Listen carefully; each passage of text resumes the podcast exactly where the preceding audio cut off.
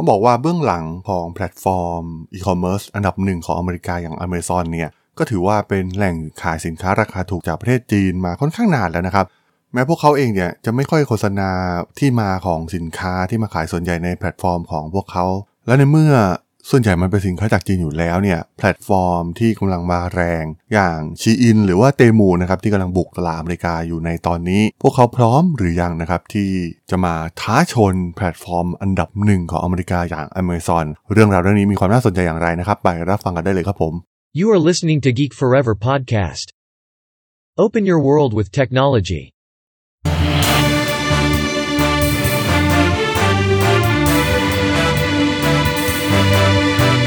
This is Geek Daily. สวัสดีครับผมดล ธราดลจากด.ดล็อกนะครับ และนี่คือรายการ Geek Daily นะครับ รายการที่จะมาอัปเดตข่าวสารวงการธุรกิจ เทคโนโลยีที่มีความน่าสนใจนะครับ วันนี้มาพูดถึงประเด็น ของแพลตฟอร์มอีคอมเมิร์ซจากประเทศจีนนะครับ ที่กำลังบุกหนักอย่างมากในดินแดนอเมริกา อย่าง Shein และ Temu นะครับมาเป็นบทความจาก เว็บไซต์ The Economist นะครับที่พูดถึงความพร้อมนะครับของทั้งสองแพลตฟอร์มนะครับว่าตอนนี้เนี่ยพวกเขาพร้อมที่จะมาท้าชนกับ Amazon ที่เป็นยักษ์ใหญ่ครองตลาด ในอเมริกาแบบเรียกได้ว่าแทบจะผูกขาดนะครับ ซึ่งก็ถือว่ามันเป็นการท้าทาย Amazon โดยตรงนะครับที่แพลตฟอร์มจากจีนเนี่ยหาญกล้าขึ้นมาท้าชน ในช่วงปีที่แล้วเนี่ยก็อย่างที่กล่าวไปในพอดแคสต์หลาย ๆ EP นะครับที่ผมพูดถึงเรื่องราวของ Shein และ Temu ก็ถือว่าเป็นก้าวที่น่าสนใจของพวกเขามาก ๆ นะครับ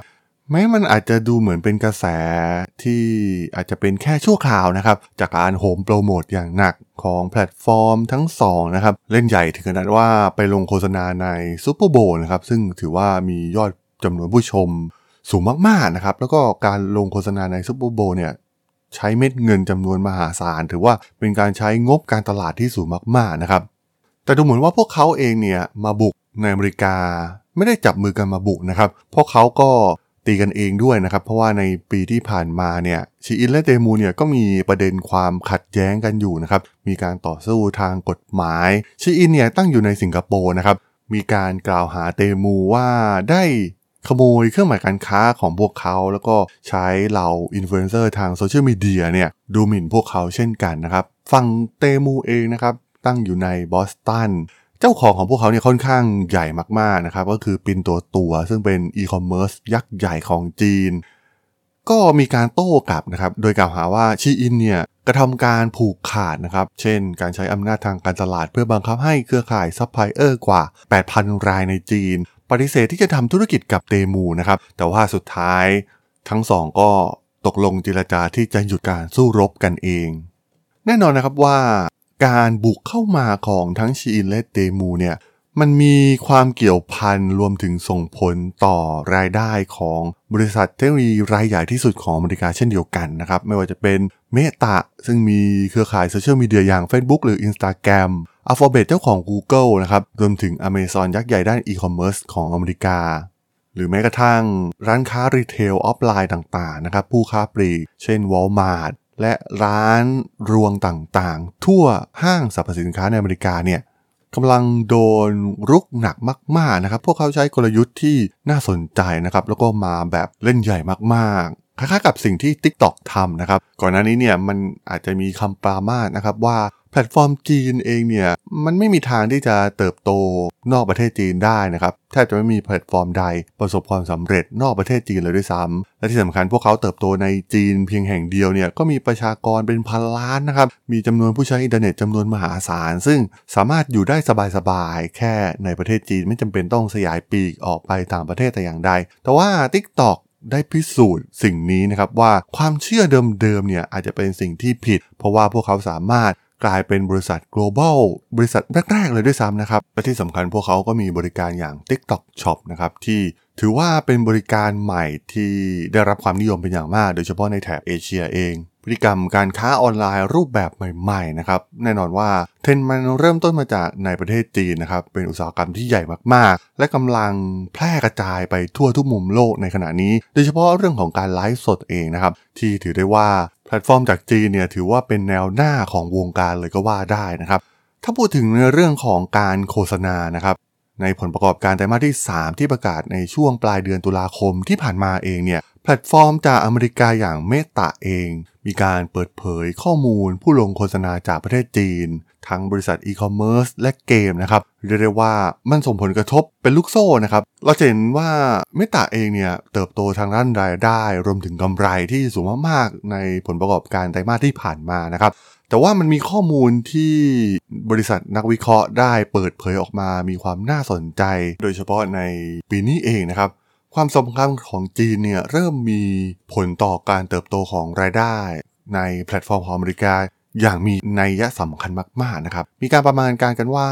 เฉพาะ Shein และ Temu นะครับสร้างรายได้กับ Meta เนี่ยเติบโตเกือบ 1 ใน 3 ในช่วง 9 เดือนที่ผ่านมา ตั้งแต่ช่วงต้นปีถึงเดือนกันยายน หรือราวๆเกือบ 3,000 ล้านดอลลาร์นะครับ หรือข้อมูลในไตรมาสที่ 3 เนี่ย Temuถือว่าเป็นคู่แข่งรายใหญ่ในการประมูลโฆษณาบน Google Shopping นะครับ ซึ่งเติบโตขึ้นมาท้าทาย Walmart บริษัทเจ้าถิ่นในปีที่แล้วนะครับ ทั้งที่บริษัทเนี่ยเพิ่งก่อตั้งขึ้นมาใหม่เองด้วยซ้ำนะครับ แล้วก็ที่สำคัญเมื่อเทียบกับบริษัทที่เกิดขึ้นใหม่ ในอเมริกาเนี่ยแทบไม่มีเจ้าไหนที่สามารถสู้เตมูได้เลยนะครับ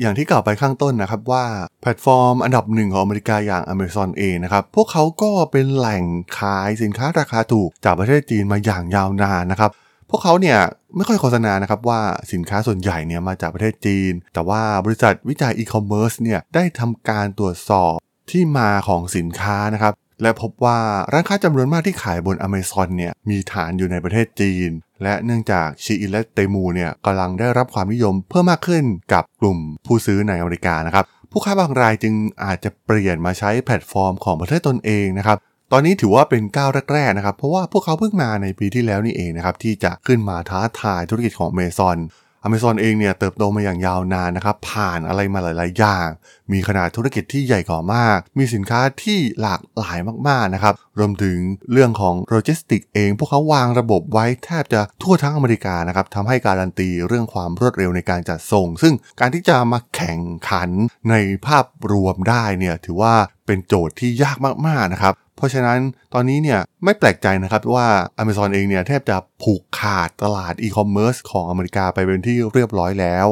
แต่ก็ประมาท แพลตฟอร์มของจีนไม่ได้นะครับ เพราะว่าเรื่องของนวัตกรรม เรื่องของเทคโนโลยีในการช้อปปิ้งของพวกเขาเนี่ยไม่เป็นสองรองใครในโลกนี้นะครับ โดยเฉพาะวิธีการใหม่ ๆ ในการเรียกลูกค้าเข้าไปช้อปปิ้ง เช่น ช้อปปิ้งบวก entertainment ของ TikTok Shop เองนะครับ ซึ่งโหสามารถกวาดรายได้อย่างมหาศาลนะครับ พวกเขาเนี่ยกลายเป็นว่ากำลัง transform ตัวเองไปเป็นแพลตฟอร์มอีคอมเมิร์ซที่มาต่อสู้กับอีกหลากหลายแพลตฟอร์มนะครับ โดยเฉพาะในเอเชียตะวันออกเฉียงใต้เอง TikTok กำลังก้าวขึ้นมานะครับและไม่ใช่แค่ในฝั่งเอเชียเพียงเท่านั้น เพราะว่าพวกเขาเองเนี่ยก็มีแนวโน้มสูงนะครับที่กำลังจะไปบุก ตลาดในฝั่งอเมริกาแบบเต็มตัวเช่นเดียวกัน เพราะฉะนั้นมันเหมือนเป็นการถูกโจมตีแบบ 3 ทิศทางเลยก็ว่าได้นะครับสำหรับ Amazon เอง มันเป็นเรื่องที่ประมาทไม่ได้นะครับ เพราะว่าธุรกิจอีคอมเมิร์ซเองเนี่ยลูกค้าค่อนข้างอ่อนไหวนะครับโดยเฉพาะเกี่ยวกับเรื่องของราคาเอง และเทรนด์ใหม่ๆ เช่นการ live commerceที่แพลตฟอร์มจีนกำลัง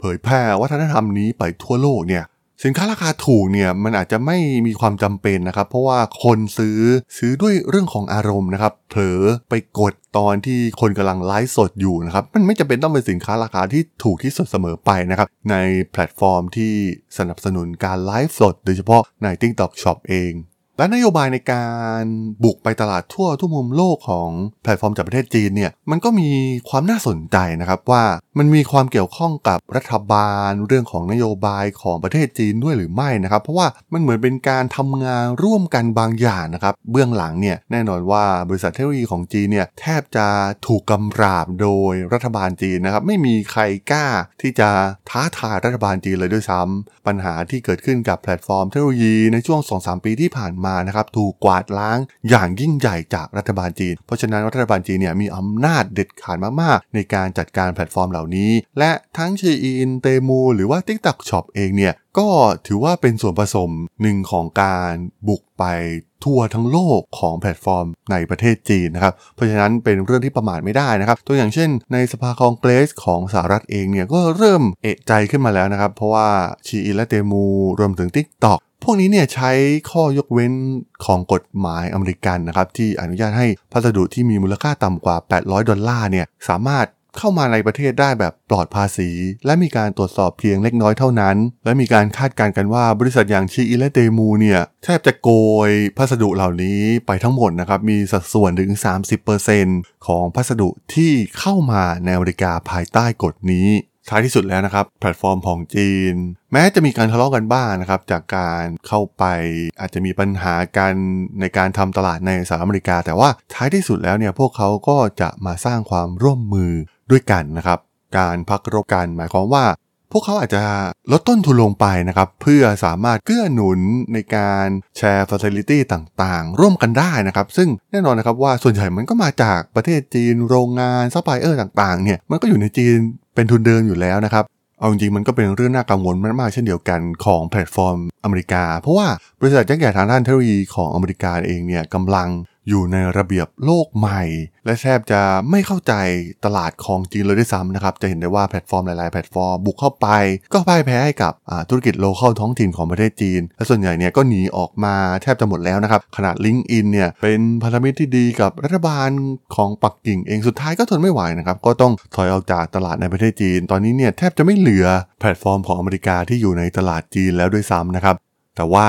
กลับกันแพลตฟอร์มของจีนเนี่ยมาบุกเหยียบถึงถิ่นเหยียบจมูกอยู่ในสนามหญ้าในบ้านของพวกเขาในประเทศอเมริกาแล้วนะครับมันเป็นการเดิมพันศึกครั้งใหม่ครั้งใหญ่เลยก็ว่าได้นะครับแต่สำหรับลูกค้าเองเนี่ยถือว่าการแข่งขันเป็นสิ่งที่ดีอยู่แล้วนะครับอีคอมเมิร์ซในอเมริกาเนี่ยแทบจะไม่มีการแข่งขันอเมซอนผูกขาดตลาดแทบจะเบ็ดเสร็จ การเข้ามาท้าทายจากประเทศจีนเนี่ยสุดท้ายผลประโยชน์ มันก็ตกไปอยู่กับผู้บริโภคในท้ายที่สุดนั่นเองครับผมสำหรับเรื่องราวของ Shein Temu และ Amazon ในตลาดประเทศอเมริกา EP นี้ผมก็ต้องขอจบไว้เพียงเท่านี้ก่อนนะครับสำหรับเพื่อนๆที่สนใจเรื่องราวทางธุรกิจเทคโนโลยีและวิทยาศาสตร์ใหม่ๆ ที่มีความน่าสนใจก็สามารถติดตามมาได้นะครับ ทางช่อง Geek Forever Podcast ตอนนี้ก็มีอยู่ในแพลตฟอร์มหลักๆ ทั้ง Podbean Apple Podcast Google Podcast Spotify YouTube แล้วก็จะมีการอัปโหลดลงแพลตฟอร์ม Blockdit ใน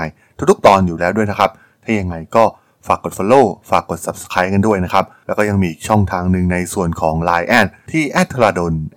t h a r a d h o l สามารถแอดเข้ามาพูดคุยกันได้นะครับ ผมก็จะส่งสาระดีๆ พอดแคสต์ดีๆ ให้ท่านเป็นประจำอยู่แล้วด้วยนะครับ ถ้าอย่างไงก็ ฝากติดตามทางช่องทางต่างๆ กันด้วยนะครับสำหรับใน EP นี้เนี่ยผมต้องขอลากันไปก่อนนะครับ เจอกันใหม่ใน EP หน้านะครับผม สวัสดีครับ